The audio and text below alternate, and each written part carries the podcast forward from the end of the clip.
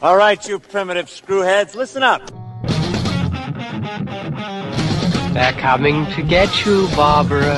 I ate his liver with some fava beans and a nice Chianti. Here's Johnny. Vanity. Definitely my favorite sin. I am the devil, and I am here to do the devil's work. The power of Christ compels you! This is my boomstick! What's your favorite scary movie?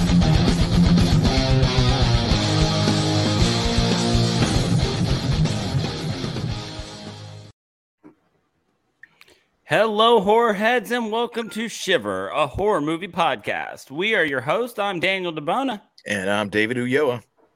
and we are joined this week by it's it's I want to say a long time listener, but I know he just recently started listening. However, he may have listened to more episodes than just about anybody else in a record amount of time. Uh, so, friend of the show, personal friend of mine, former co-host of the What You Got show with me on YouTube. Everybody, this is Nick Hardy. How you doing, Nick? Doing outstanding. Glad to be here. Looking Yes, forward I- to it.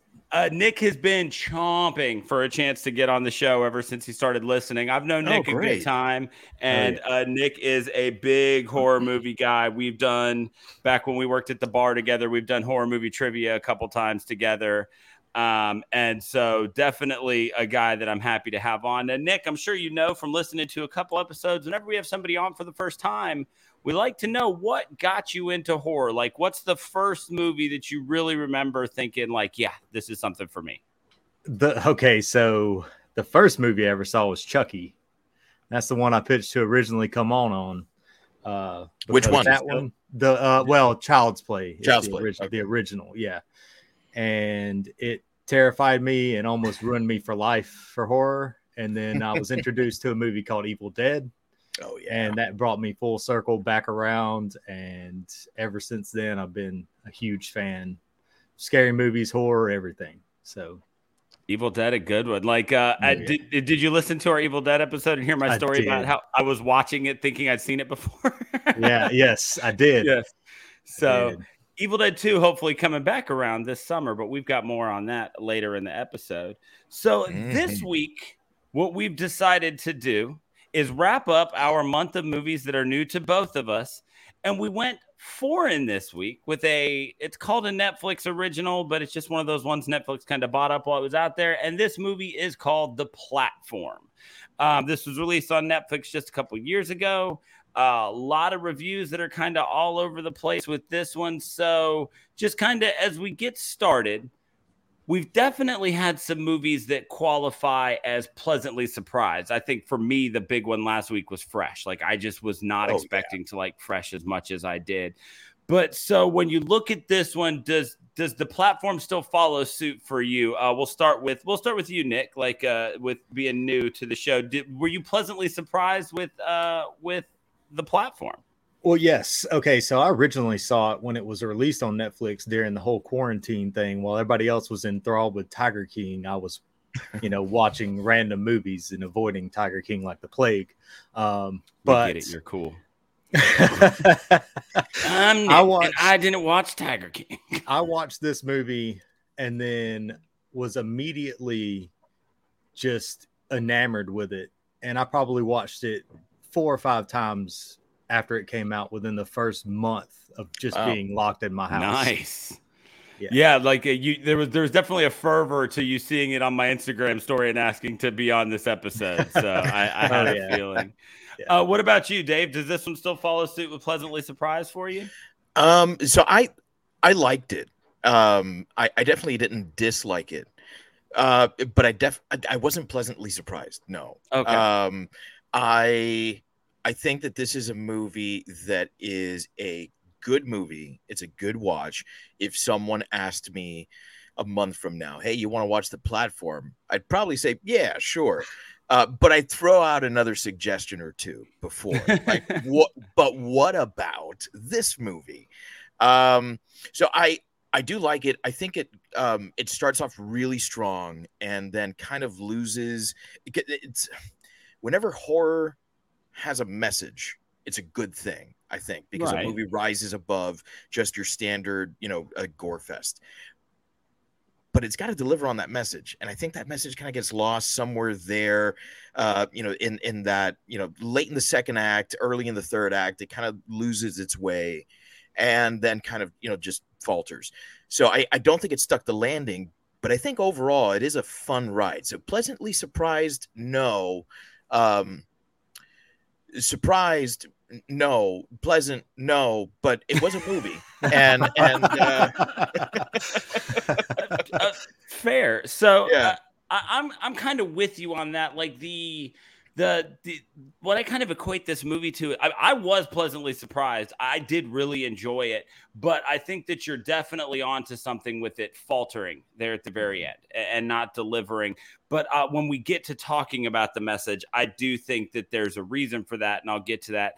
But I think that what we get here is, you know, this is um, a vault run in gymnastics that that sets into the air with you know like a 10.0 difficulty and unfortunately just doesn't stick the landing hmm. right? We get all the flair of the the flips the twists the turns but when it comes time to bring it home and drive it and cement the fact that you are delivering something that's where this movie kind of lost it. You know it's like it's like watching a bottle rocket go up into the air and then it never you know like and and so I, I I do I will say like I like I said I was definitely pleasantly surprised. I I I I was surprised in the fact that that it I I don't know. This is another one I really didn't know what to expect.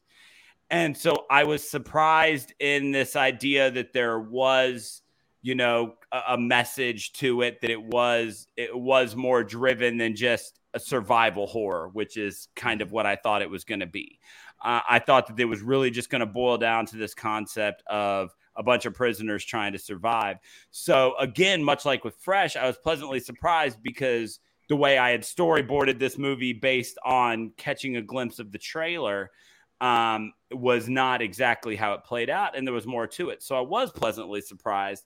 What about when you're looking at standout qualities of the movie, Nick? Like either good or bad, what stood out for you? Well, there's a bunch of fun things that happen in this movie. Uh, the the special effects are outstanding in some of the kills. Um, the the platform. So when I originally rewatched it, uh, or when I originally watched it, I didn't really think about a whole lot of technical aspects. But rewatching it for this podcast, I started thinking about it, and I was like, man, that platform is just floating. What are the physics behind that? And I'm like, that doesn't really make a whole lot of sense. Um, the story itself does get lost towards the end, it seems like. Um, but I just enjoy this whole movie. Um, Okay. I, th- I think it's great. Uh, the acting is outstanding. The the set design is incredible. Um, I read an article from the director. I'm not even going to try to pronounce his name because it's all French or whatever. And Spanish. yeah, oh yeah, Spanish. All the Spanish people in there. I, ca- I'm just going to butcher their names if I try. But uh, Let me see. I'll, I'll I'll take a run at it. Uh, Gardel Gaztelu Urrutia. yeah yeah see That like guy. you you have to be like a naturally born like hi- like hispanic latin speaker to even approach that one like as much as i can do with with the spanish language pronouncing that guy's name was never going to happen for me that that is a tough one, even Yeah. for like a native Spanish speaker. Um, yeah it's like it's like i can do guillermo del toro you know Gaztelu Urrutia. Yeah. Fuck. Can you imagine being that guy in like kindergarten and you walk in and there's like, you know, Mrs. Gonzalez or whatever. And, um, and you know, she's like, what's, you know, who are you? And then you got to fucking say that. Yeah, shit. and then you have to try to get her to pronounce it while you're there. yeah exactly and you're not even sure yeah. what, Yeah, so what I, about uh, you dave when you're looking at standout qualities So I, I think that um, this movie um, like revels in its simplicity, and uh, the set design the um, is like so minimalistic, but it, I mean it works. It really, really works. And I think that the direction is great and the acting was great. Uh, the voiceover sucks. It's an absolutely atrocious voiceover. Uh, if you do understand Spanish and you watch it in Spanish, you get a lot more out of this. And the actors are fantastic, I will say that. So um, every problem I had with this movie um, it does not come from the technical side. I mean, technically, this is a really well made movie. Um, I kind of feel similar, um, similarly to how I felt with um, We Have to Do Something. Yeah. Where Mm. uh, it was really well made, but like the message is kind of lost. Um, and I don't think that this um, kind of goes that far down that rabbit hole as uh, we have to do something. Did I always use that as like my I know my you litmus did. test? Like that's the one, and I'm always like, God damn! Like this dude's gonna keep shitting on the first one I ever just straight up picked. Like that's just that's just the, that's just his gimmick now. To be Oh, fair, man. the trailer is why you picked it, Yeah. and they know Yeah. how to cut a trailer. They do, Yeah. they do. What a fantastic trailer. Yeah. Um, yeah, yeah. but a, a, a technical aspect. I mean, this movie's really well made. Uh, I, I I can't knock any of that Yeah. stuff. I, I 100% agree with that. And looking back at, uh, again, the same idea of, you know, I think we should do something. Um, the idea of shooting something in um, a very limited space, especially in this case, a very limited monochromatic space. Mhm. Um, it's one thing that they did geniusly with this movie was not only was just everything just this one real specific color palette except for the food as it as it broke down which was just so smart to have this one vibrant bit in the platform of the food that was coming down but also to have it constantly on the backdrop of everything being so gray. And then as it goes down as you lose color you know people are losing hope as there's less and less food on there but also kind the the kind of I, and I like the the filter like the gel that it was kind of shot through that just made sure that everything had that real you know dim matte finish. Like nothing shined in this movie like except for the plates until you got to certain a certain point when then they were dirty and stuff like that. So i agree 100% that that technically this was really well done. I think that nick had an awesome point and I, the standout of the limited uh, practical effects that we got were dope. Like we got some really great practical effects, even if they were just real short bursts, like uh, towards the end when they're riding the platform down, and we just get like the montage of them having to fight people off the platform. We got some really good short burst special effects of people taking rods to the head when the dude gets cut open with the katana and they get in close on his wound.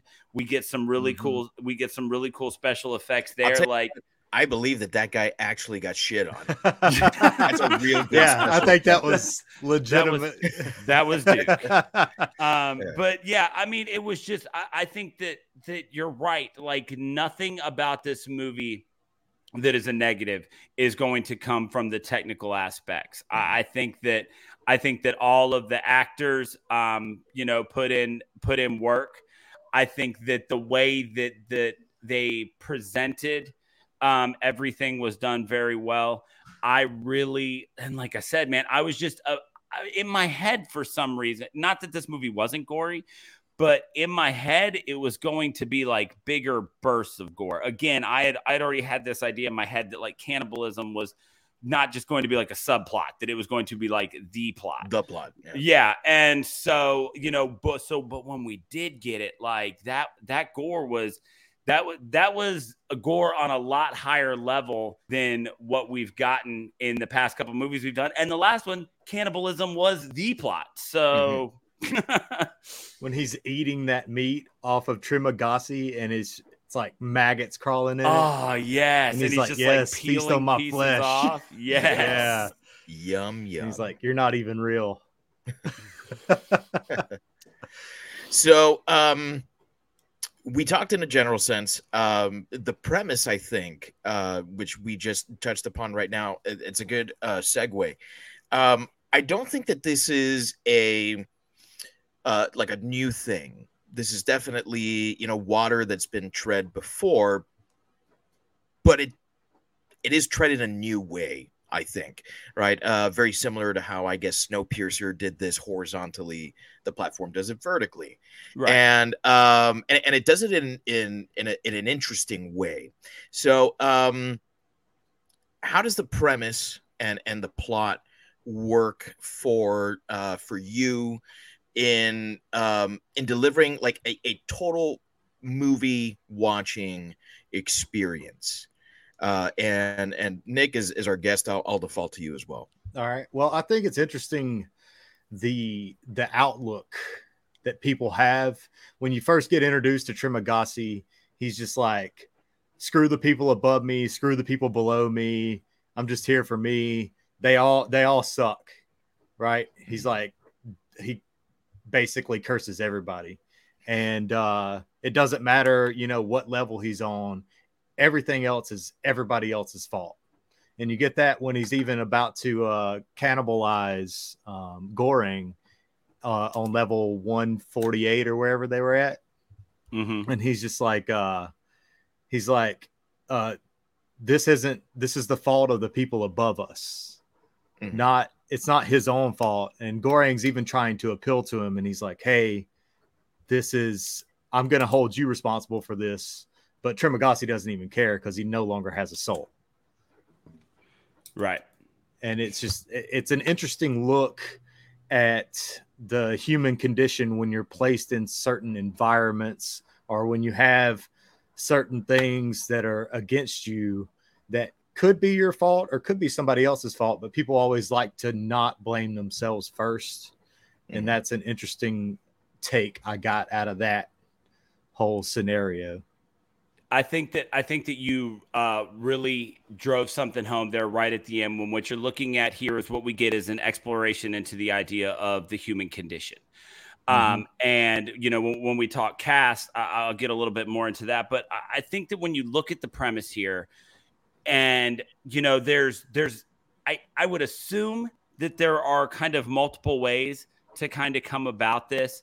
Um, the way that I kind of look at the the premise for this, um, as we talk about message and some stuff about that, is I mean, I think that the premise here is kind of just this scathing look at it's I guess it's it's easy to say a scathing look at you know capitalism as a political ideal, but I think that that it's really when you start to look at all the characters individually what we really get is this amazing look at just the idea of political ideals.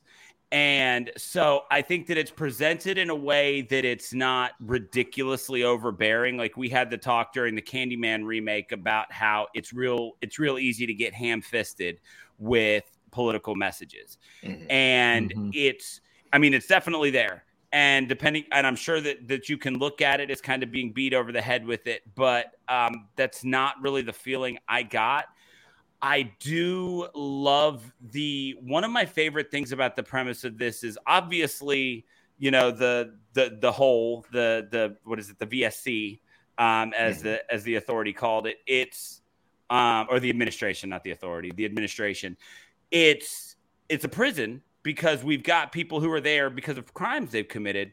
But then we also are constantly reminded there are people that chose to be there. Yeah. Um, which which blew me away. Like when we find out that Goreng like signed up to go do this, just to quit like, smoking. Yeah, he's like, I wanted to quit smoking. I wanted to read more, and it's like, dude, Don Quixote is a thick read, but six months, like, um, but you know, and it's like, but so this this idea that it's it's a punitive measure, but it's also been pitched to the people as a self-help program is is fascinating to me. You know, we're constantly kind of at odds with this faceless, nameless um, idea of the administration, which is gorgeously named because that can apply to anybody. You Anything. know, like yeah. you know, you it, it, if you if you'd said said something that was specific to Spain, then this movie loses some appeal, right? Everybody is fighting against a system, and a system has always got people in place that are making it work. They're at administration. Like that makes it this great nebulous entity. So I think that it was really smart to name it the administration. And I just, I love this idea of the fact that where you get moved up or down wasn't punitive by any Mhm. um, stretch of the imagination. You didn't get moved up because you were great at being at level 102. So you got moved up into the mid 30s. It was all just a mindfuck experiment. Like it was, it was a roll of the dice every month. And so I think that when you look at some little things like that, it took some ideas that could have very quickly fallen into that bear trap of trope and turned them just enough that parts of th- that it felt fresh um, as opposed to just being like, oh, okay, so if you're good and you do the right things, you move up until you get to the top. Some little things like that that they messed with, I think, did enough to make this premise feel like something new. I, I think that that plays directly into the way I read the movie, which is um, the administrators ultimately don't care um, Right. uh, from the very beginning because they're they're happy to sell you this idea that this prison reforms. And that's that's something that we're we're sold here in america right, that uh that prison is a reform system uh and uh and, and let's say uh, a penal system right?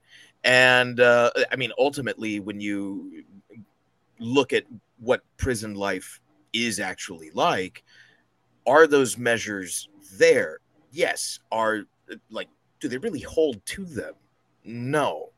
And and i think that's what we see there where it's like yes this is reform right? We've got criminals who have done you know who knows what and then we've also got guys that are criminally insane right Right. because Trimagasi should not be in a prison he should be in a mental facility the guy is clearly insane Yeah, right because he, I mean, he directly, but he believed that they were talking directly to him. Like he was aware it was an infomercial, but still felt it was directed at him.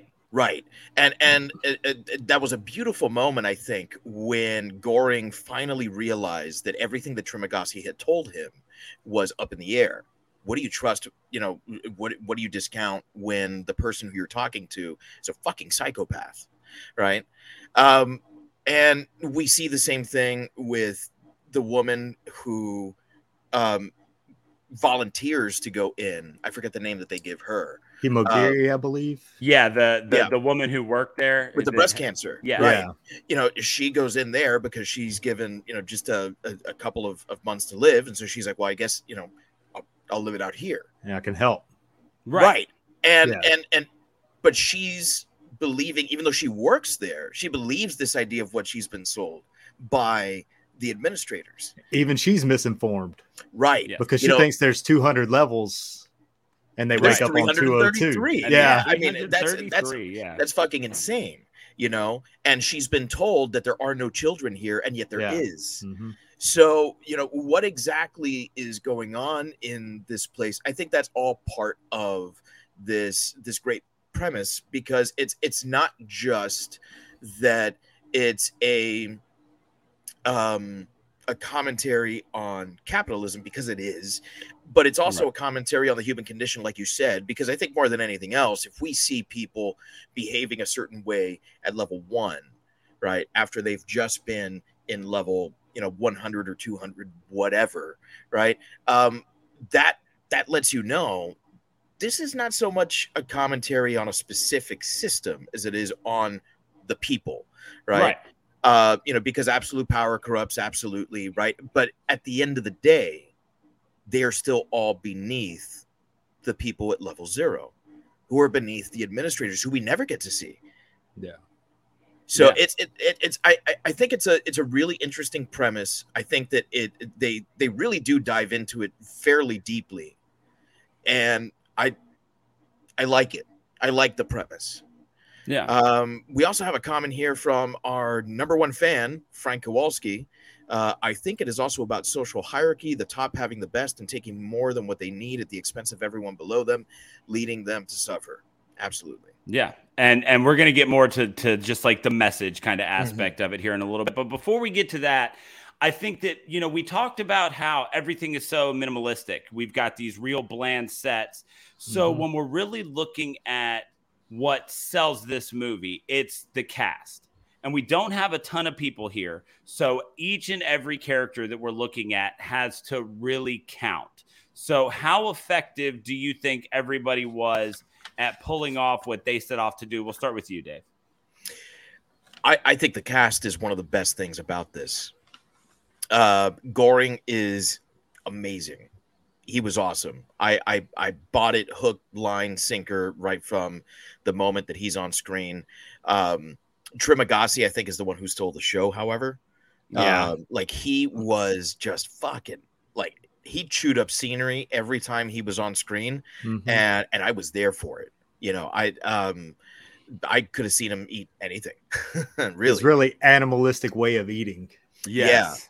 yeah. Um, you know, so I I think that f- for me those those were the two standout performances, but it was also like really heartbreaking uh, to see when um, Imoguiri finally understands that this place doesn't work the way she thinks it works, right?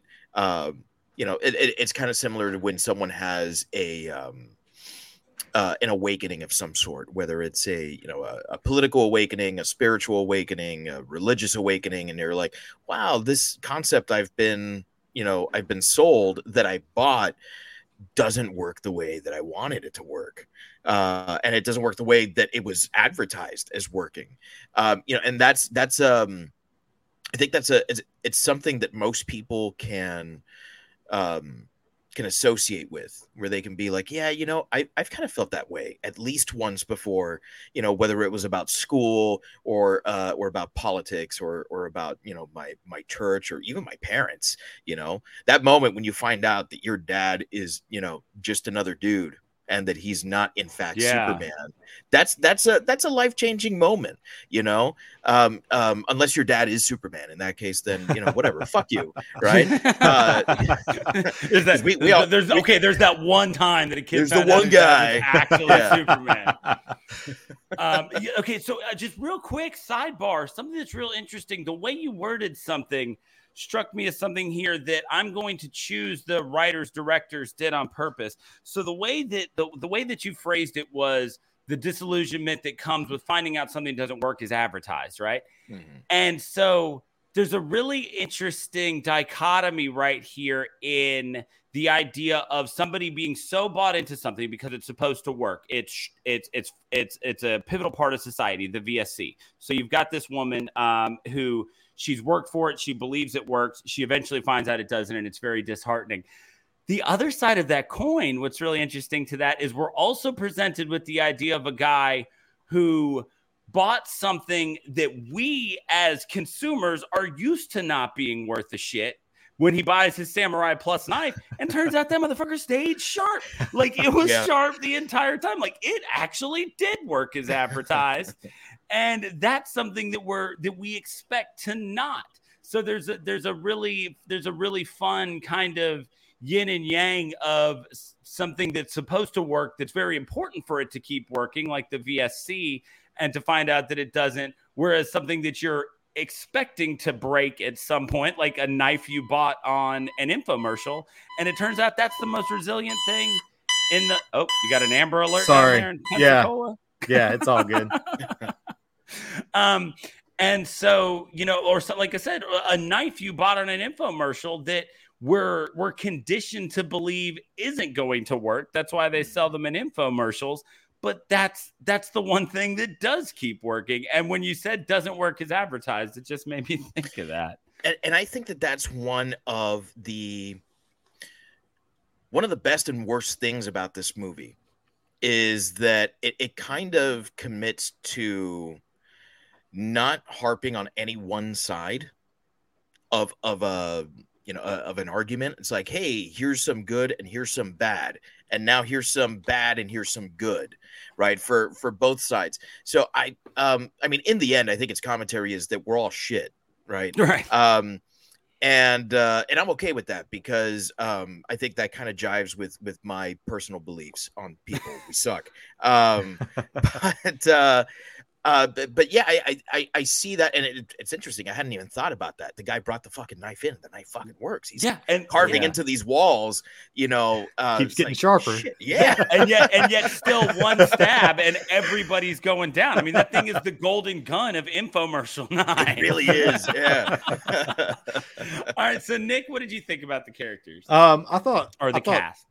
I thought Trimagasi did an outstanding job. He he played the part well with his am- animalistic eating, his commentary. Um, you know, he says uh, he's like, "You're not gonna eat. Well, you don't deserve this level." So he doesn't. He he's viewing people as if they don't fall in line with him, then you know they're not good enough or whatever. Right. and then uh, you have uh, the girl that played Miharu. She didn't say a single thing the whole time, Yeah. and she was terrifying to me. Yeah. Um, She and this. she did an outstanding job Yeah. in, in that role, just in my personal opinion. And then uh, Imoguiri, that woman, the way she she was like, "Is this?" Uh, she said something in the interview about, uh, "Is this disturbing to you?"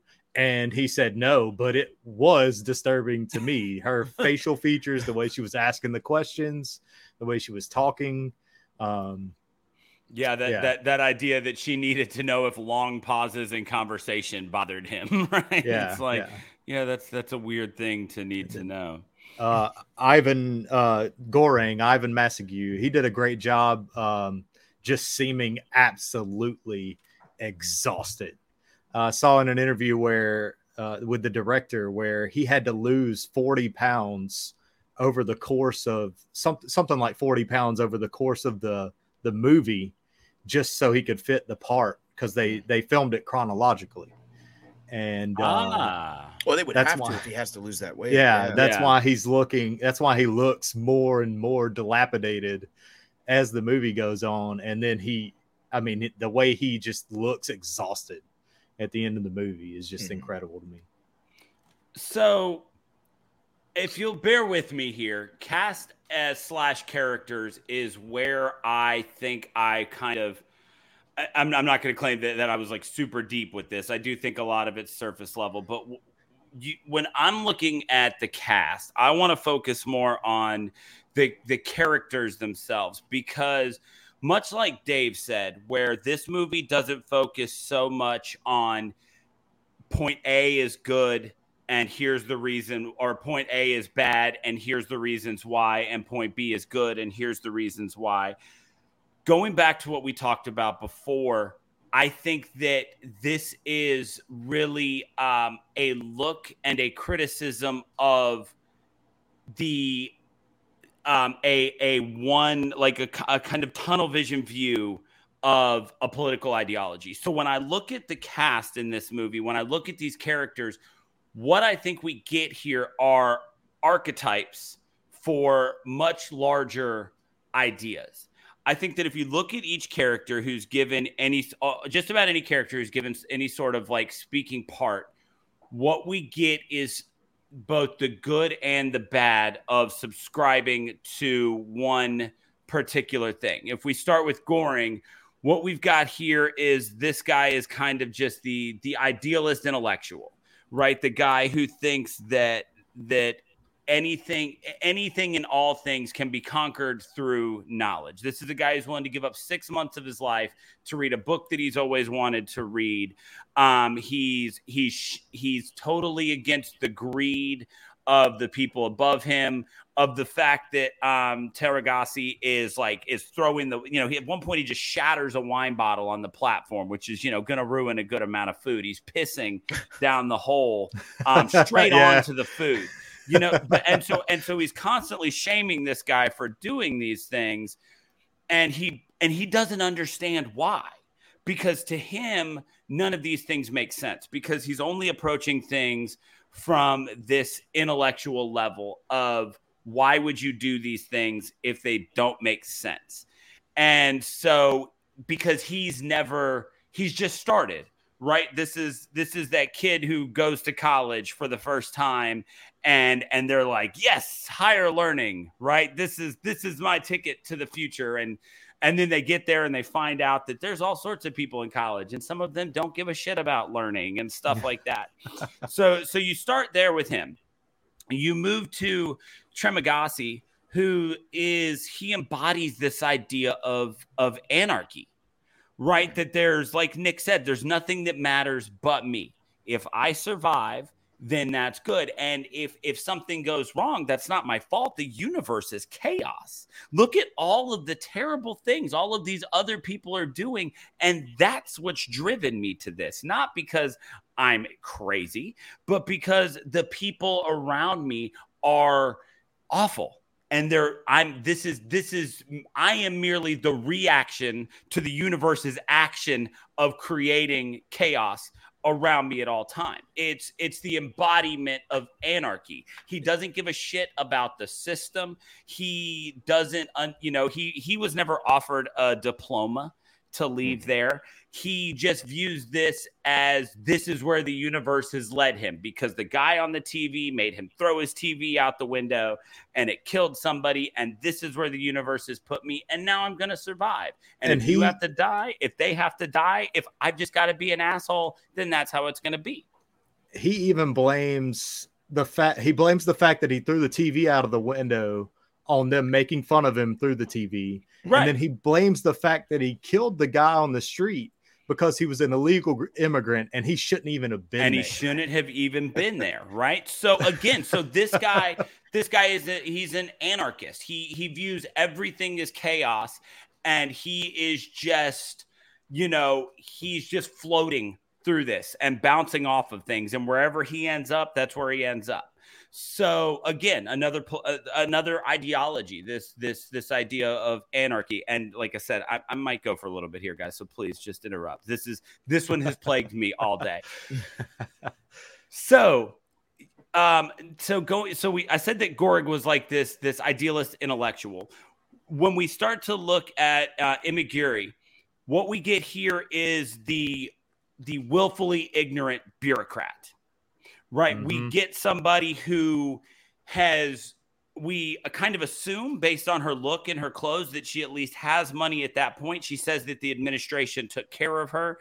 And so she is kind of the embodiment of people who don't believe that anything goes wrong for anyone because nothing goes wrong for them. Right? It's that mm-hmm. that idea that that word that's constantly overused now, but she became the physical embodiment of privilege right? Because she has to learn about these things because she's never experienced any of them. She's so convinced that things aren't that bad that she chooses to spend the end of her life in this hellhole because she wants to prove to she just wants to see it work. And so she's like, cool, yep, this is how it works. And I made these two plates and I'm gonna yell down at these people and they're gonna make two plates because she's just so convinced that it was. And she just, she has the idea that it could be as terrible in there as it actually was is so foreign to her which outside of this movie, it's that idea of people who have grown up in these bubbles. Uh, this one won't mean anything to you, Dave, but for one of the first times, I get to reference somewhere around here that other people will get. Nice. We have this area. we, we have this area in Birmingham called Homewood. And oh, yeah. Homewood is like is, is that area. It's these people who live in this bubble where everybody's rich, everybody has everything, nothing bad has ever happened to anyone, and it blows their mind to find out that there are people who have tough lives because yeah. the toughest decision they've ever had to make is what color the BMW their daddy was going to buy them when they turned 16 was. And so she becomes the embodiment of that particular um, concept and she she she can't even understand why she's presenting a very logical argument to the people below her and they're not listening. So she's so blown away when it comes down to having to threaten to shit in the food to get the people to listen to her. Like that wasn't something that ever crossed her like, mind. Oh, I, I, wanted the decision to come from within. Yes. Yeah. yeah. Well, what was well, it? The, the spontaneous they, solidarity. Yeah. Right. They Right, listen so- now. Yeah, exactly. what does she call him? He's the Messiah, the Messiah. Yeah, shit, yeah. But he's the Messiah. Yeah. Um, and so, and then again, one more character, and I swear I will stop this rant. But this this is one of those times where I really felt like I, I dug into something and, and I, I sunk my teeth into it. The the concept of this character of uh, of Miharu, and so she doesn't ever talk. She's uh, people don't like her you know because she's she's killed people. They know she's killed people. They know she kills her cellmate. They know she gets off the platform and kills people if they mess with her. She's always there. Imagaru says that she's um Imoguiri excuse me says that she's just a crazy person. She came in here alone. She has no kids. She has no family. She's just I, I believe the exact thing she said was she's just some bitch that wanted to be uh, Marilyn Monroe with the ukulele. Yeah, The hmm. Asian Marilyn Monroe. Yes, the Asian Marilyn And Monroe, right? She's she presents that in such a racist way. She's like Yes. slant-eyed bitch. That just Yes, wants yeah, to be yeah, like the yeah, she- Asian I mean, Marilyn Monroe. Yeah, she's like all in on it, but you know, not that it makes it defendable Well, ca- to be a casual racist. casual she- racism was something that we saw throughout Oh, the, yeah. the film. Especially with And- Trimagasi. Yeah, Yes. yeah. With with Trimagasi, we saw it as soon as uh, Baharat gets Bar- into Baharat, yeah. uh, yes, gets into the story. We see it with uh, with him and the way that everyone, with the exception of Goreng, interacts with him. Mhm. yeah, and because they all they, they all just refer to him as the black. Right. Like, Yeah. oh look, a black is talking to us. Like, should we help the black? It's like, Well, Um, um, it- it- I think that that's a translation thing because in Spanish you would say el negro, right, which translates literally to the black, in the same way that we would say el blanco, which translates to the white. So uh, it just it sounds awful versus you know Yeah. the black guy the black dude, you know, which you probably shouldn't say either. true enough. Yeah. But so so when so when you're looking at this idea of uh, she, you've got this woman. She's very she she there's there's a lot of questions surrounding her, right? She's she's a, a mystery wrapped in an enigma. This whole thing. To me, I felt that she represented the the the unspoken kind of downtrodden, you know, people on the outskirts of society, the people that uh, that, that the the middle to upper class would just as soon pretend don't even exist because again they make you come face to face with that there are struggles far worse than yours um, i believe that she kind of is this this archetype who represents the the the faceless uh, poverty community that that is in all big cities and just anywhere. You know, there are people in poverty no matter where you live, but I think that she she comes to represent that idea and everybody looks down on her so much that the the feeling I got was that that's who she's supposed to represent is the people that it's like, you know what? Man, life would be a lot easier if you weren't getting in my way and screwing stuff up all the time. And that's what she does. She's just she's she's voiceless she's uh damn near faceless because most of the time it's covered in blood and just caked up and we can just barely see her. And so but she's she's constantly just wrecking other people's ideal way of getting by in order to achieve what she wants which is not unreasonable. What she wants is her daughter back but because people think that she's such a nuisance there it's a lot easier to believe that she's just crazy and doesn't actually have a daughter. And so it's it's easier to just play her off as that instead of having to understand that she's facing a struggle that we can't understand because her daughter is in this hellhole and she has to wake up every day knowing that on one of these levels her daughter may be dead because there's no way a child is going to survive this. So she represents that that idea of people who are going through things that we can't even imagine. And so it's just easier to kind of ignore them and pretend that they're not there. And whoo sorry I might I might disagree with you. okay So I, I, I disagree with an asterisk. Um, and the asterisk is because the message of this movie is so muddled and um, ill defined as I think we come to find later. Um, I don't know if her character is as brilliant as what you're saying, Okay. or is nothing more than a plot device. Fair. Uh, because if she does stand for all those things that you just spoke about so eloquently, um, then then then that is a beautifully written character that I think um, not enough about that subplot was delivered. Oh yeah, don't get me wrong. I, I very I very tightly contrived some of my ideas that yeah, I well, put and, in and here. it's and, and the beautiful thing about headcanon is that you know you're working off of stuff that's there Right. so that you can make it your own. So uh, there is the possibility of that because as soon as you started talking about her, I was like, I got this. I'm ready. I'm ready to discount him, and then I'm like, oh, you know what? It makes a little bit of sense, um, because ultimately, I, I, for me, um, is it uh Miharu? Is it is that her name? Yeah, Miharu. Miharu. Um, maybe she did go in as um an actress who simply wanted to be the next Marilyn Monroe, and maybe she was raped there and birthed the child.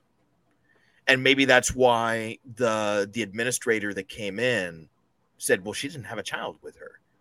Depends how long she's been there. I was about to say though, man, but that with Yeah. that kid, that kid was eight or nine, man. That's that's a long time to survive in there. so so i don't really know exactly what's going on there because there's like conflicting information right so there is a child or or was the child imagined by Goreng you know as as he's dying you know does Yeah, the sto- yeah. does does the does the actual story end on you know uh r- level 333 and they die you know and then everything else is just you know Which the which, dream and- that he has before he right, dies and there's and there's some there's credence to that because of the fact that the platform just like sinks into this blackness. Whereas if if he actually died on 333, it would have stopped there because nobody's there. But I I, Right. I can't I can see that as as being part of of the story. However, when we get to our next topic, I'll explain why I'm choosing to believe that the child was there. So I, I do choose to believe that the child was there as well. Um, so so either um what was her name again? Uh Imoguiri was lying, Mm-hmm. or Mhm. Imoguiri was misled, right? Because she's speaking as if it was a first-hand account, and maybe Right. it wasn't, right?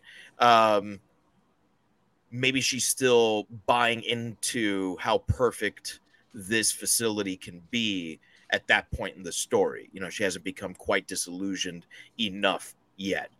Um, so if that's the case and the child does exist, then the sole purpose of um I keep forgetting their names, Miharu. Miharu.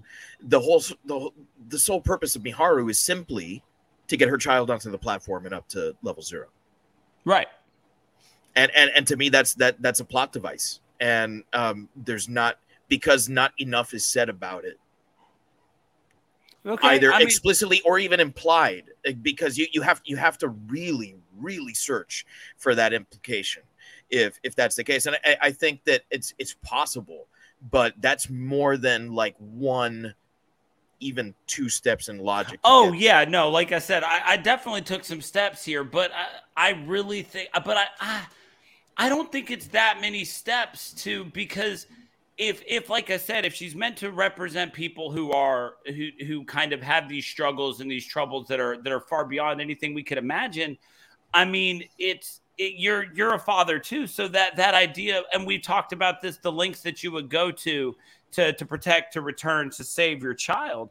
I don't know that it's that many steps removed to say that that using that plot device of a missing child is a way to sell this idea of somebody who just has struggles that are far beyond what we could imagine. Oh, and I I I, I- I get that. The other thing that kind of gets in the way of me believing that that might be the case is how the fuck did this child survive on level 333? Yeah, Yeah, no, that- yeah. that's that's where. But You know, but- and, but- and, and but- I, I think that, that that is a plot hole that the movie has. Like, there's no way that this child survived on that floor. except except the idea of the fact that when he moves down, when they go, when they come up with the the idea to move down and distribute the food, they have only been on the levels that they are on for a very limited amount of time. That he's only known um, Bahrats for a few days when they come up with this plan. So it's possible that the child was formerly on a level where she was still getting some food and had just very recently been moved to 333 and that's how she still looked kind of healthy because they had he had not been on level 6 but a day or two tops before they hatched this plan to ride the platform down and do whatever it took to distribute food evenly through the levels so there's a reason now, granted, if she were on a higher one, you'd think that Mi, uh, Miharu would have found her. Yeah, if she or that she would have been level- killed for food, right? Or that she would have been killed for food. But or there that Imoguiri would have known about her. There is a possibility that just the month before she was on a level where she was still receiving some food, and so that's how she was able to be alive on 333. We also get um, who was it? Was it Baharat who says that um, the child has a gift or something? You know, Right. so so then we start to get something supernatural going on there. Um, which, if if that's the case, you know, introducing it, you know, bottom of the ninth, you know, bases loaded. It's like, Yeah. "Ah, I don't know if I buy this. you Yeah, know? that's like ultimate Deus Ex, right? Right. There, right. It's like, Right. uh, no, this kid can't die. So, I, I, I, that's I like a think whole that that's part part of where um, the, the the story goes astray. There, I think if if you have to pause and think, how's this happening?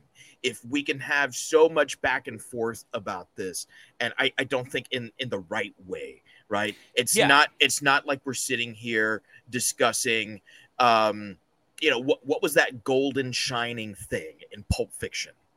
you know like that's that's an interesting conversation right um i i i, th- I think we're, we're talking Unless about you're having it with Quentin Tarantino, because it's like it was fucking nothing. It was it was nothing, a light bulb in a suitcase. Move Yeah. on. um but I, I- I think at this point like we're we're talking about an integral part of the movie it is one of the cogs in the machine that makes this thing work uh or not. And and and it's a discussion that we've been having for a couple minutes now. Yeah, so I, I, I- I don't i don't think that that's a good thing I, right, and I do think that that's kind of what I fall back on when I use that uh, that analogy of, of the the gymnastics routine that doesn't stick the landing. Right. I think that that when we when we get down there and and the the child becomes the message, then suddenly we've lost what was a the solid previous message yeah. like what what was a solid gift of storytelling before that moment. and um, this kind of leads us into um, our, our our last area here, which is the message itself, right? Um, so there is at least one message going on here. At least. Um, there's there's possibly an infinite number of messages because I feel like I am either um, not smart enough to understand this movie. or entirely too smart and, uh, and and I don't think it's either. Um, so uh, so how did you read this movie? Does um the the the message of this movie does it does it work? Does it um does it not? Are there instances where it works? Um, Nick, we'll go back to you. All right, so this is this is the message I got from the movie, uh, from start to finish. I guess is that you have the administration on top, and uh, the administration is presented in a way in which you know they act like they care about the people there because they ask them for their favorite food so that it can be added to the menu. And then they put all the stuff on the table perfectly and give everybody just enough food and then leave it up including, including tearing that dude a new one because his hair was in the panna Yeah, yeah, like, yeah. You get that. Like this food is going to a prison where people are literally going to piss on it at some Yeah. point. But I that don't know hair why they the- didn't get Gordon Ramsay to be the uh, to be to, to, to be the head chef there. yeah, so just you get this perfect just, food. just a string of curse words flying down from level zero all the time. you get this Where's the perfect food. goddamn lamb sauce, you fuck? Uh, I'm a turd sandwich. uh, Oh, so boy. and then it goes down to you know you get the higher level people who gorge themselves on this food and just absolutely destroy it.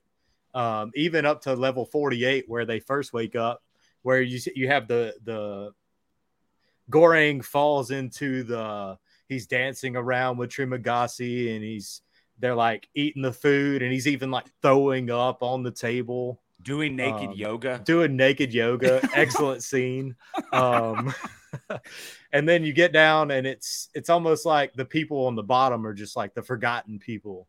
They're the people that you don't want to have. And then once you get to the very bottom the message i got from that with the child there is that our society is completely broken from the administration giving us everything we need in quotation marks um, and then all the way down and people just screw it away.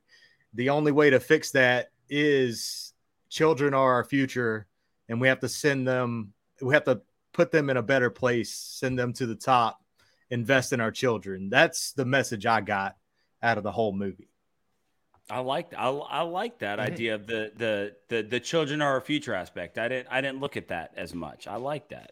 So when I'm looking at the message here, there there are two kind of takeaways for me um, in this. The first one being this movie is when we talked about the premise earlier. Um, I, I held on to to one that I had here. This movie is essentially a really elongated version of have you ever heard of the humanitarian view of like using a pizza party to to decide what kind of people um, Yeah. you're dealing with when you have a pizza party you're look you you've got a couple of different types of people but the standouts are the people who take one piece because they don't think that there's going to be enough pizza for everybody and the people who take three pieces because they don't think that there's going to be enough pizza for everybody. Whereas in theory, if everybody just takes their two, there's enough for everybody, right? So this becomes that like tweet like turned into a movie, right? This idea of we live in a world where there is enough food for everybody.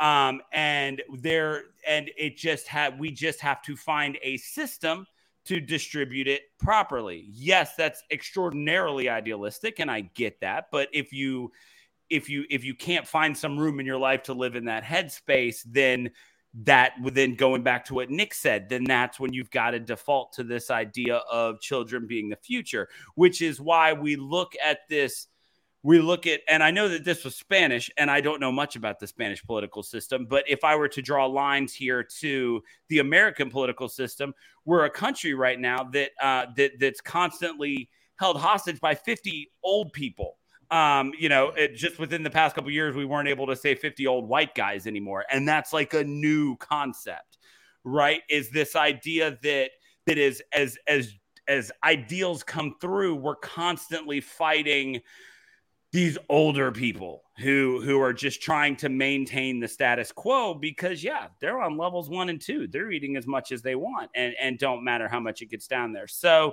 so you've got that right? Which is easy you know can easily be looked at as as like a, like i said earlier just kind of the scathing review of capitalism and how it works and the idea of trickle down not working, you know, because at, at no point did this food trickle all the way down to level 333 Not even until close. until but and and again, what did it take? It, it took men with weapons like to do it. And this is why um I'm I'm super liberal you know like i'm i'm in uh, i'm I, I like i'm i'm liberal enough that i don't even like i i i'm a leftist you know? Like i i, I even shit on liberal ideals a lot of the time. But i'm totally full i'm total i i i'm like yes arm the people. For the love of god arm the people. Do we need gun reform? Yes. But should we take them away? No. Hell yes arm the people right? Because that's what it's going to take to make shit happen when what you're fighting against is an authoritarian system. Um and so while they weren't actually arming themselves against the the administration and the authoritarian system they were arming themselves against people who were brainwashed into the only way to survive is what is presented to them by this authoritarian system. So that's that's one that I get. I think that the other message here and the one that's quite literally referred to as the message and that would be the child that they find on 333. Now, assuming that the the child that they find on 333 is actually there, then the the message here is that this and when you also add when you also add to this the fact that um uh, Imoguiri was so convinced that there were no kids there but we eventually see one that is what we're presented with is this idea that the system is far beyond broken. It it's broken to it's broken to the nth degree. But you are also presented with this idea that even people at the top level 0 people we can only assume at this point are completely ignorant to how broken the system is. So the reason that the child becomes the message is because if you can get her on the platform and you can make the people on level 0 who aren't faceless, we know them, we see them. They are chefs and people who are just doing their job of creating top quality food if you can start to dismantle the system at the top by making people see how broken it is. Like, look, the administration, these people who set all the rules, everything that we're supposed to live by, that we trust with our lives to the point that we would walk into this facility willingly because they've told us that it's going to help us. They don't even follow their own rules. And if it's a something, if it's a rule as simple as we don't put children under the age was 16 or 18 16. was the age 16. yeah under the age of 16 through hell and make them survive in a situation like this if they're willing to break something that should be as simple to maintain as that then what are they doing that we can't even imagine to make sure that they don't lose power and that they stay that the systems that they want in place are never broken. Um, Baharat says something along the lines of, or, or uh, Goreng says, you know, that we're fighting against the machine. All machines have gears. And uh, Baharat says something along the lines of, this isn't a machine, these are people. But when you're looking at a political ideology running something, that is a machine, and the people just become the cogs. So, what you have to do is get smaller cogs to realize that they can disrupt the system just as much as a big one can. Dave, you're a big watch guy. If a big part fails, if a small part fails, the watch still stops working, correct? One, one, grain of sand in one gear, right. it's, it's done. And so the the message being if we can convince the people at the top of where we are that even the people above them who have convinced them that everything they're doing is lavish, that they don't even follow their own rules, then we can disrupt that system. And so it may be something as simple as, like Nick put it, the kids being the future. Um, if if that's what it takes, but you've got to find a way to shove the awfulness of not following your own rules in order to maintain the machinations of your system to you've got to make people realize. And so that was what i got from the actual kind of you know what they referred to as the message in the movie. I um i think this is where where the movie really kind of gets lost. Yeah i fought um, hard for that one. yeah um and, and, and, and, here's the thing like it, i don't think you're wrong.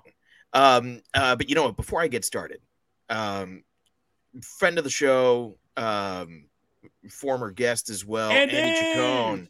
How you doing, bud? Says, uh, sounds very Orwellian. On what platform can I watch the platform? Um, lovely pun. Uh, you can watch this on Netflix. It is on Netflix. Yep. Yeah. Exclusively, I believe. I I believe so. Yeah, I think they have the uh, the distribution rights. So, um, I think um, I don't disagree with anything you said, uh, and and I don't disagree with anything that um, that Nick said either but I also think that it's not clear enough for me. Fair. And and um, it's a fine line. We've talked about that you tread before between spoon feeding, but also giving enough information that you can draw without feeling. Like I said, I I definitely know I'm reaching with some of this stuff because I did have mm. to draw pretty deeply. So that's yeah. that's a fair that's a fair assessment. And I, and I think that it's unfortunate because if I, I think it's just that the movie's overstuffed with um with messaging. Because if the um, the creative team had stuck with one thing um, a scathing condemnation of capitalism or of the justice system or of classism or of how the older generations are leaving nothing for the younger generation. I mean, any one of those things can be explored um, to uh, you know from platform zero all the way to platform 33 and and you can and you can get a great movie out of that. Because i think that for the majority of that movie we we do get that. We do get a focus primarily on uh, the human condition as it pertains to um, i think more than anything um, capitalism. And um and and yeah there's a little bit of classism thrown in there and there's a little bit of the justice system thrown in there but it's kind of like just on the outskirts. Once everything changes to the child i, I think that was like the you know when you play jenga and, uh, and and and and you try to remove a piece and you're like oh that was a real close call right? And and then like if you you find another one here and you're like okay i'm gonna try to just like push that one through and everything's okay right? But then there's that one final piece where like as soon as you touch it you're like i done fucked up. Right but i've touched it and I, but know, i touched I, it and I, I gotta into follow through and as Right. soon as you remove that thing the whole fucking tower comes crashing down and i think that that's what the child ends up doing here um because I, I, I mean, I, I don't even see a real conclusion to the movie either, because Goreng just gets off of the platform, and and there's there's no follow through with the message. So It You're- just you're- doesn't end. you're yeah, you're you're just not you're, Yeah. you're not you're not even gonna make sure that the kid makes it to the top. And then Right? how fast is that platform moving when it stops at floor zero? Oh, she's gonna slam into the Yeah, exactly. yeah, we, we talked we talked about the physics of this. That thing flies up. The physics, an object in motion stays in motion, right? That platform Yeah. stops. That girl ain't. Yeah until until otherwise acted upon by an outside force. You know what that outside force is? The ceiling of concrete platform zero. All right. It was um, all Oh man, we didn't even think about the fact that we just splattered the message on the top of the yeah yeah man you know someone's gonna walk in some poor fuck is gonna walk into that room and they're gonna look up at the top and they're gonna say oh, i don't remember putting you know uh raspberry custard on this one Yeah. You know, apparently it's- it wasn't a hit. Who who made the raspberry custard? Nobody ate it. ah, fuck gordon ramsay comes back in and he's he's he's ripping some guy he's like i swear i didn't make it there there is an interesting thing about the the protest that they do when they're moving down that I noticed in the movie. It's when uh when they're going down and Baharat is just being brutal to everybody and yelling Yeah. at them, "Stay Mhm. back, motherfucker!" You Yeah. know, he gets his Samuel L. Jackson moment there. Um, and Goreng kind of looks at him like, "All right, that's a little more extreme than I wanted it to be." And then when they get down to the wise man, who's like, "You need a message," and then they, you know they're going to start this peaceful protest, and it literally that peaceful protest ends on Two the very later. next Yeah. level. You know, they, they it starts, and that girl's like, "Who are you to say I can't eat? I've been on whatever floor, and now I'm on this one. I'm going to gorge myself." And then whack, hmm. yeah. Well, head split open. and there's there's there's an interesting way to to kind of look at that now like i said i'm not like i'm not pro killing people right but i'm not anti-violence that's comforting to know yeah hey you know what though Po- possibly not an unnecessary disclaimer considering the joy that we take out of this podcast every week right um nazis that are the exception we've we've uh we have talked about this Correct. okay to kill a nazi Yes, I, Always. I'm. I- I'm. however, I'm not. I, I'm not anti-violence. You know, violence has its place, and you know, it's it's that's that's a really interesting and thin wire to tread on. Like Nick knows this. I'm very pro riot. Um, Mhm. I'm I'm extraordinarily pro riot because I do believe that that violence doesn't always start when somebody throws a punch or fires a bullet. That that there are times when words and actions are that are considered violent it is it it that, that it is necessary to respond with violence. And there are times when escalation becomes the only way of you know saving your life.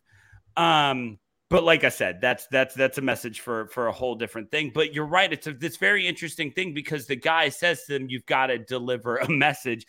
And then they immediately start delivering that message with metal pieces of a bed frame to the back yeah. of people's heads when they won't listen. But again, what was it Dr. King said? Uh, riots are the voice of the unheard. The voice of the unheard, absolutely. Yeah. Uh, let, and if you're not familiar with what Dave is saying, um, Dr. King goes far beyond the "I have a dream" speech. read his letters from a Birmingham yeah. jail, um, and just just for some social context to what Dave is saying there, it will sidebar here, it will completely make you understand how whitewashed the history that we teach of Martin Luther King Jr. is when you read letters from a Birmingham jail.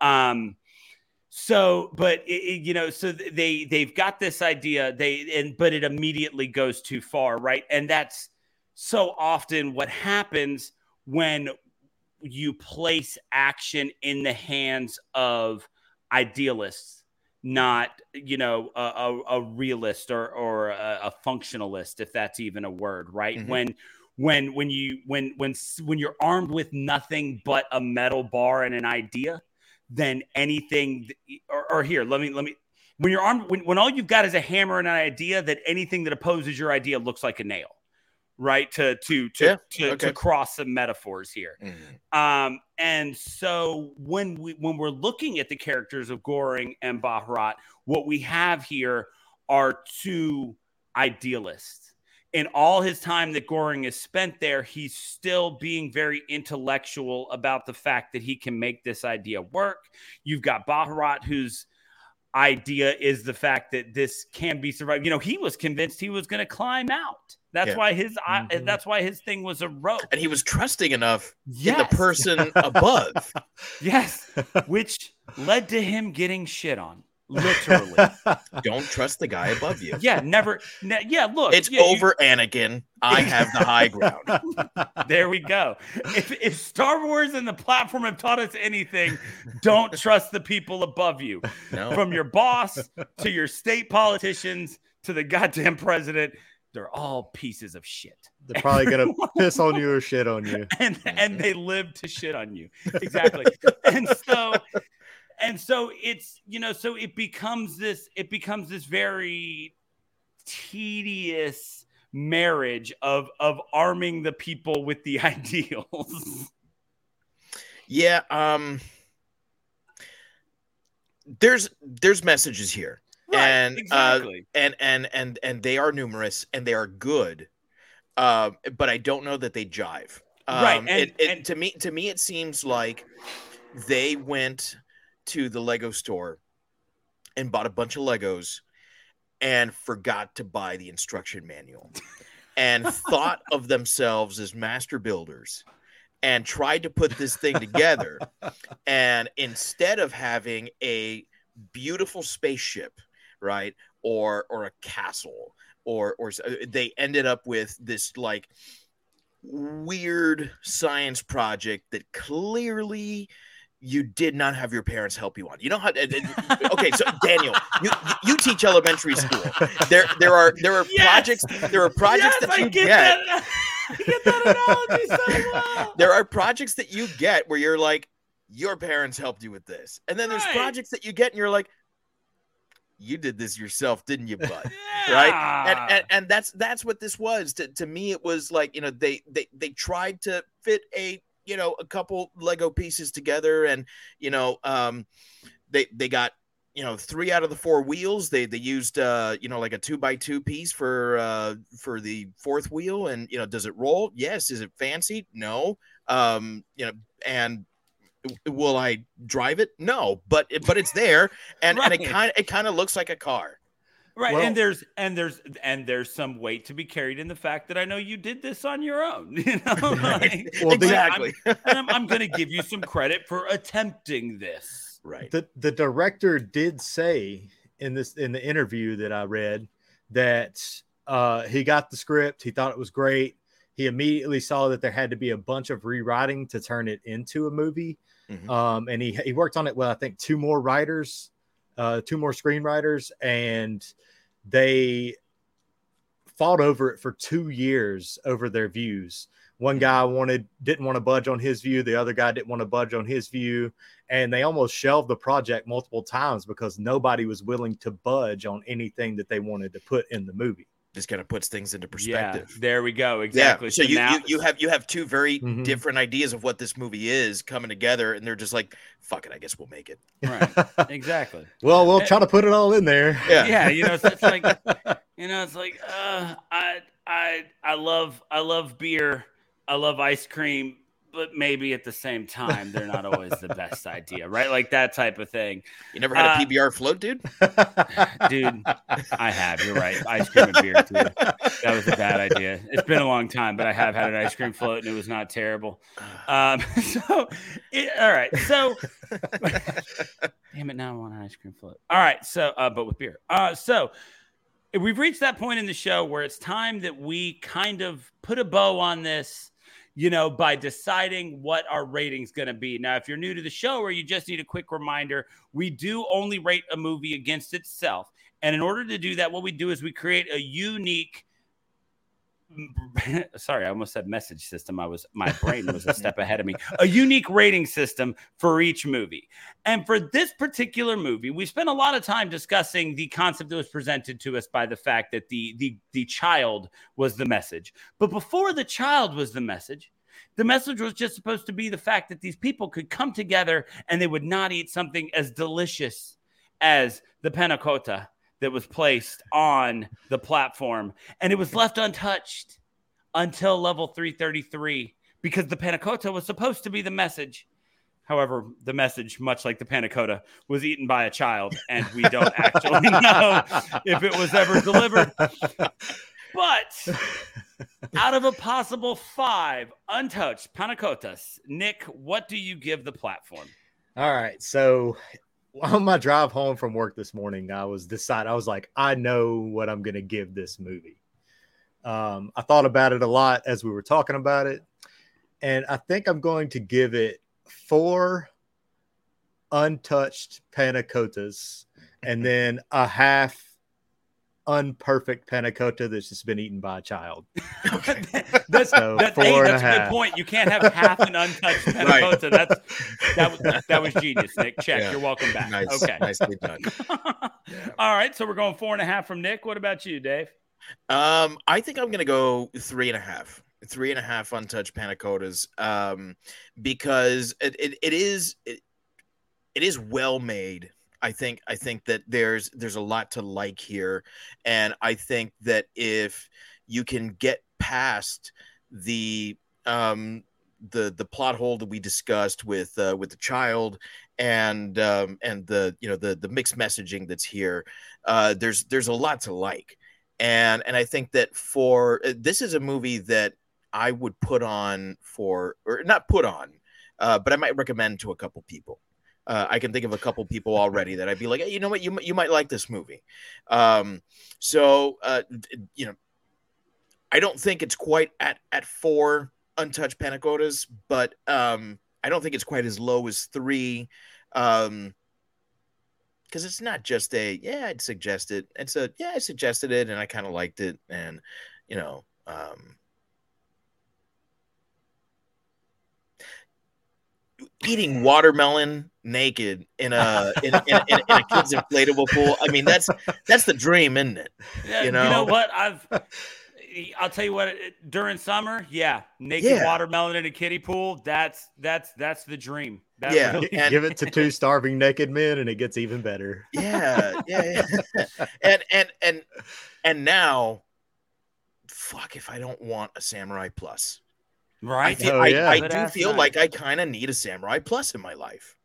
Yeah, yeah. The it, it was it was definitely a very good knife, and also apparently apparently if you if you killed anyone, you got to keep their object because Miharu kept the samurai plus, Mhm. and she kept the remains of the dog that she killed at one point. Like she made like a little backpack out of sheets. So apparently it's also like the Highlander in the fact that if you take anybody out, like their shit is your shit now.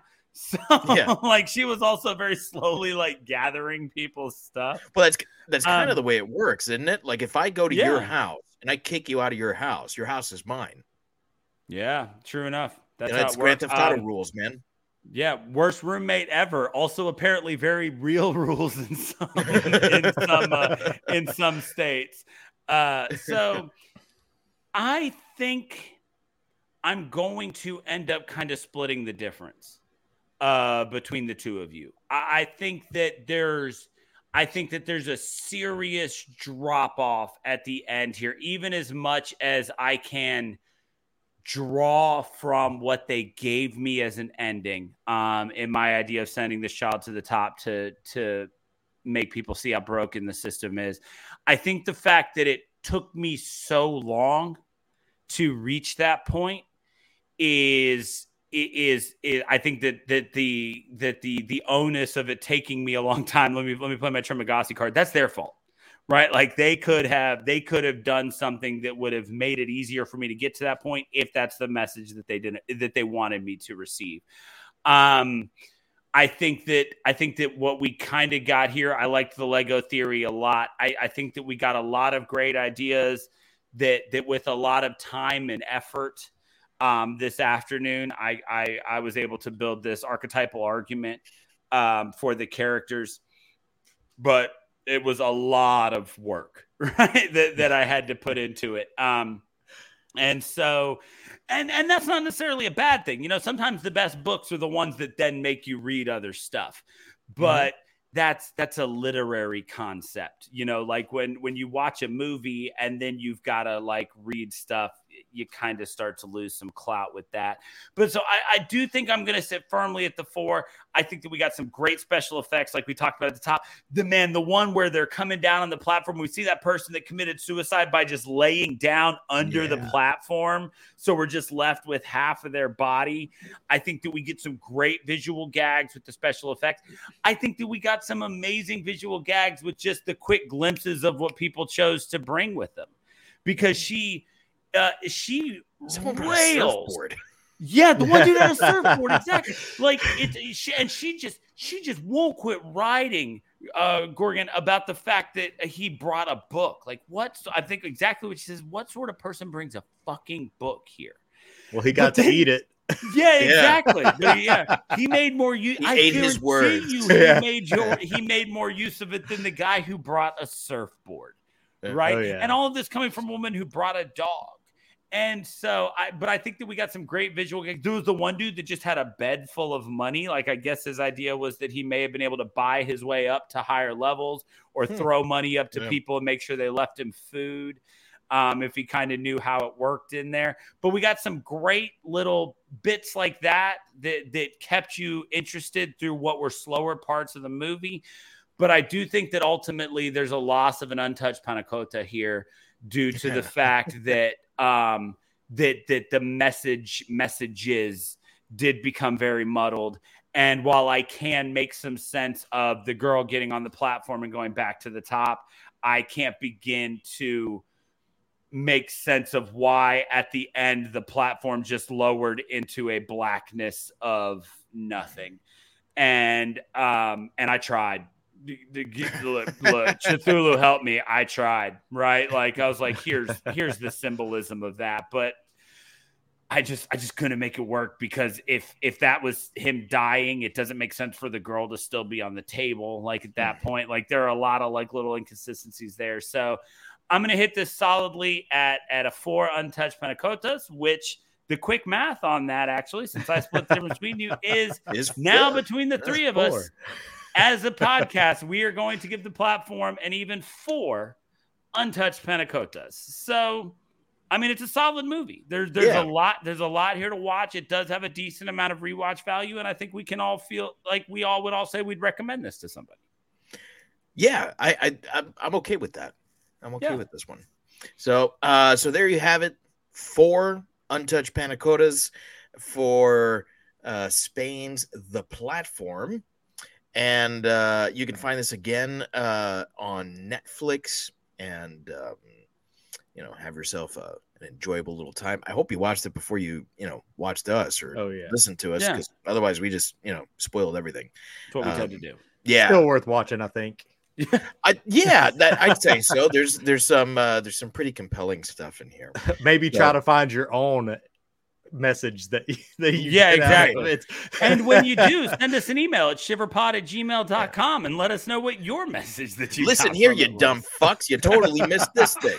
yeah. Yeah. We'll love it. We'll talk about it on air. Yeah. Um, so if you enjoyed this show, uh, you can tune in to any one of the other uh, Geek Bro Network shows because I'm sure you're bound to like those. Uh, shows like uh, What's Up Bro, shows like Better Let Me Tell You, shows like uh, Mount Geek More, Comedy Fitness, A Dose of Ellie, Kick Flicks, Crimacopia. I think that's Did you say seasons? Seasons, a TV podcast. I just go. I watched a I watched a couple episodes of Superstore the other day because I knew they did it on there. Show's pretty Mhm. good so far. It comes out of the box swinging. I'll give Superstore credit. Ah, nice. Didn't watch it. Yeah, I, I, it was. Just, it's like I, I'm constantly like I'm constantly insert like what I'm actually like full time watching right now is I'm doing a re, I, I'm watching Justified, but I can't watch that while my kids are up. So I was Ah, trying to find something I could watch when the kids are awake because it's summer and they're always here. Yeah. I can't get rid of them. yeah I, I i reached that point um was it last summer or the summer before um maybe it was the summer before um yeah it was in the middle of quarantine doom eternal came out. And i was like i really want to play this. And my kid is just sitting next to me. And i'm like fuck it man. You're gonna learn today. He's like what's that thing? I'm like you know that you find out here fucking kill it with a chainsaw. And i just Yes. handed him the controller now he's a doom Nice. slayer. And of course, if you did like this and you're not following us on all social media, you can find us everywhere at Shiver Pod. We're on Facebook, we're on Instagram, we're on Twitter. Our Twitter but our Twitter following is not big, but our Instagram one continues to grow every day. That's where we're doing a, most of our fan interaction. And speaking of fan interaction, this wraps up our month of movies that are new to both of us. And what we are going to be starting next week is Fan Fest Summer. If you enjoy the show and you've always wanted to be on an episode, or there's a movie that you think we should do that we haven't yet, we're going to give you an opportunity to do both of those things. We're going to give you a chance to pick the movie that we watch and to be on the episode and discuss it with us. We've got a couple that are planned out already. Nick, Mhm. you did an awesome job here on this one today. Nick's going to be back to do one with us at some point this summer. Next week, I believe we're going to be doing Jeepers Creepers yep with Ish, friend, long, long time friend of the show, which I believe he Mhm. maybe he's been on twice, which I think maybe tied with Andy. I think Ish and Andy Yeah. we've had on twice. So um, Ish is going to claim the crown um, of of most frequent guests next week when we do Jeepers Creepers. Um, we've got it in the works to do Evil Dead 2, not exactly sure on the date. So if you are interested in being on the show and suggesting a movie that we do and doing it with us, you can email us at shiverpod, uh, shiverpod at gmail.com, or you can just DM us on Instagram. I check those every day. Let us know what movie that you want us to watch. Let us know when you want to be on it. You know what time to record because you're watching and listening. But if you're listening and don't know when we're actually recording, it is Wednesdays at 9, 8 Central. We'll have you on. All you need is a webcam, a microphone, and a hard on for whatever movie you've decided that we should watch. And we're going to have some fun with Summer Fan Fest. you could also really hate the movie That is- there is a that option, valid too. point. yeah We've yet to have somebody suggest one and be like, this movie is such garbage that we should absolutely talk about it. And that would be a fascinating take. i think Well, the one would. the one I suggested almost scarred me for life. So Yes. Love it. I can't, I cannot wait. I actually just, I've rewatched that movie within the past year because I rewatched it to get ready for, to, before I watched the remake. So I'm excited to do it again. I have Oh, not interesting. seen it since. Oh, shit. Are you serious? You haven't seen it? since- yes. That is going to be such a good one.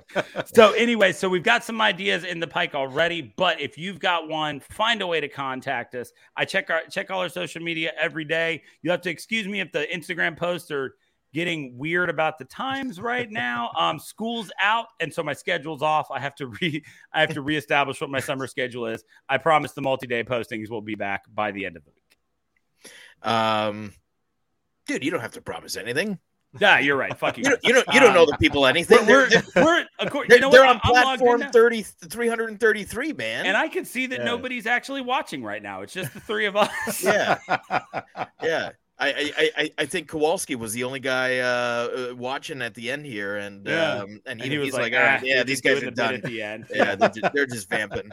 So Um, but before we go, Nick, do you have anything going on that you want to tell people about? I actually started learning how to do game dev, and I'm thinking about starting a YouTube channel to show my GD journey into Nice. uh, the world of game dev. Yeah, I've been doing uh, 3D models in Blender, learning how to code in C sharp, using the Unity engine, stuff like that. So hopefully And- that works out. And do, you- for, do you for- have a do you have a channel name already that people can? uh, I do have a channel name already. It is Ultra Art. It is U H L T R A A R T. There you go. Okay, That and for for anybody who may be listening that doesn't know Nick personally, this is a dude that lives and breathes all forms of gaming. This is a guy who owns game boards. This is a guy who's been to conventions specifically for tabletop gaming and not just like tabletop RPG gaming. I he plays it all tabletop card game, tabletop board games, RPGs. I have personally played some games that he's created before. Um, the, there was that space RPG that we played with Yep. Mikey and Lindley. There was the what was it? Fire Strike was the other one. Yeah, fi- fire teams. Yeah. Fire Team. I mean, this is a guy who has created games just for his friends before, so he is excellent at what he does, and that would definitely be worth checking. out. Nice, nice. Definitely Yep. will be checking that out. Hopefully I get something uh, for you soon. Yeah, nice. Uh, so, on behalf of all of us here on Shiver, fright you very much.